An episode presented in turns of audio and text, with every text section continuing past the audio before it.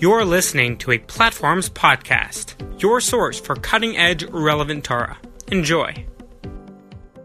Talking about Mida Kneged Mida. So, the universal principle which all Schar V'Onesh relies upon is that God wants to bestow good onto a creature other than himself.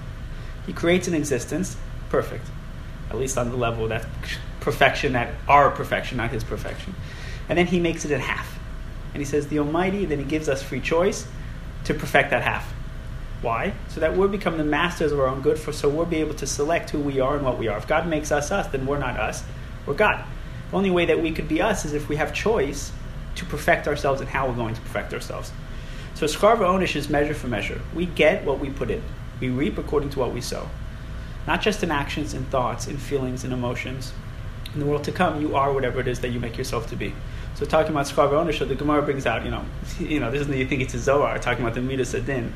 You know, uh, but no, it's a Gemara in Shabbos 55, so it says that Hashem says to Yecheskel, take a send out the angel, go through the city, mark it tough on all of the men's heads. The Gemara explains. So he tells Gabriel, go and mark a tuff of ink on all the tzaddikim's heads, you know, all the Orthodox Jews. Mark a tuff on their heads. And go mark a tuff of blood on all the not so, you know, the Rishayim. He goes in to give him over to the destroyer. So the Midas comes out. Manishtanu Elu Elu. Which one is which? What do you mean which one is which? Akash Baruch Hu says these ones are Kulam Sadikim, Shabbos, Yom Kippur, Passover, Kulam Sadikim. These ones are Kulu Rishayim. He says, yeah, but did they try to mochiach them? Did they try to show them? Did they try to makar them? Did they try to teach them? At Starbucks, hey, are you Jewish? Did they try? Akash Baruch Hu says, no, they didn't try, but it's revealed in front of me. It wouldn't have worked. So, so the Midas says back to him, it was revealed in front of you. But was it revealed in front of them? No. So the next pasuk in Yecheskel it points out that he brought out six destroyers, and he killed all of them. He started with the sacred ones. He started at his sanctuary. He started with the Orthodox. When the decree comes out, the leaders are the first to get cut off. So when we talk about schar v'onesh, we're talking about measure for measure. What it is that you make in this world, in the universal sense, and in your own private life, is what you eat. More responsibility, more power. The more power, the more responsibility. It's measure for measure. Schar v'onesh is that you get what you deserve, no free lunches. In order to allocate your own pro- portion of your own life, you get to select who you are and what you are. Now this uh, this is czar, I think, but uh, but uh, it says that before the fetus is is put into a body, before it's even implanted, he says, "What would you like? How many kids you want? What kind of life you want? How much money you want?" And you get to select all of it. And now you're living out the product of your own choice. But that's life. And in Olam Haba, that's what you're going to be. Whatever you become is what you are. So you'll say, what's the difference between doing things and becoming something? Totally different. So the goal is you're never going to become the thing you want to be because wherever you climb to, there's another vista higher up. But you didn't see that vista when you were low down. You know, if you have half the Shas, you want the whole Shas. If you have all the Shas, you want all the Rishonim. If you have all the Rishonim, you want to go back to Shas because you didn't understand it. You want everything. The vista is always higher than what you originally thought. You're trying to climb up the vista. You're never going to have all of it. So you're never going to become the ultimate achievements of your eye. You're always going to have half of what you desire in your life, ethically and physically.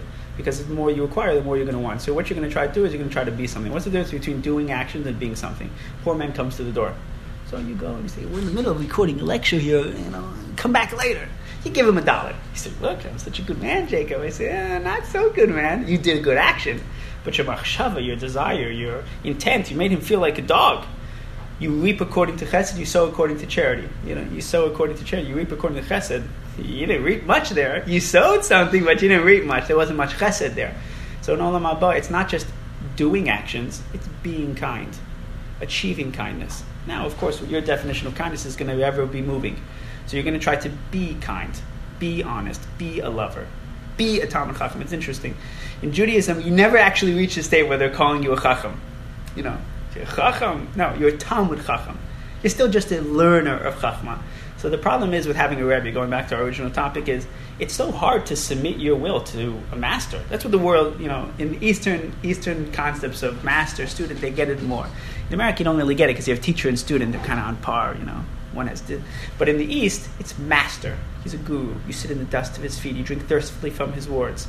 Don't draw too close to the coals they bite, they sting like a scorpion. You know, you know the the master, your rebbe, your master, you have to submit.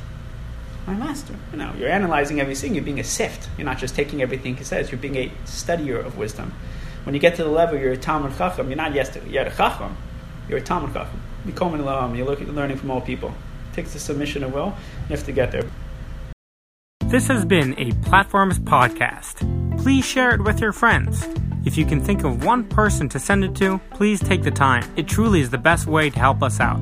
If you have any comments or suggestions, please go and email platformspodcast at gmail.com. We would love to hear from you.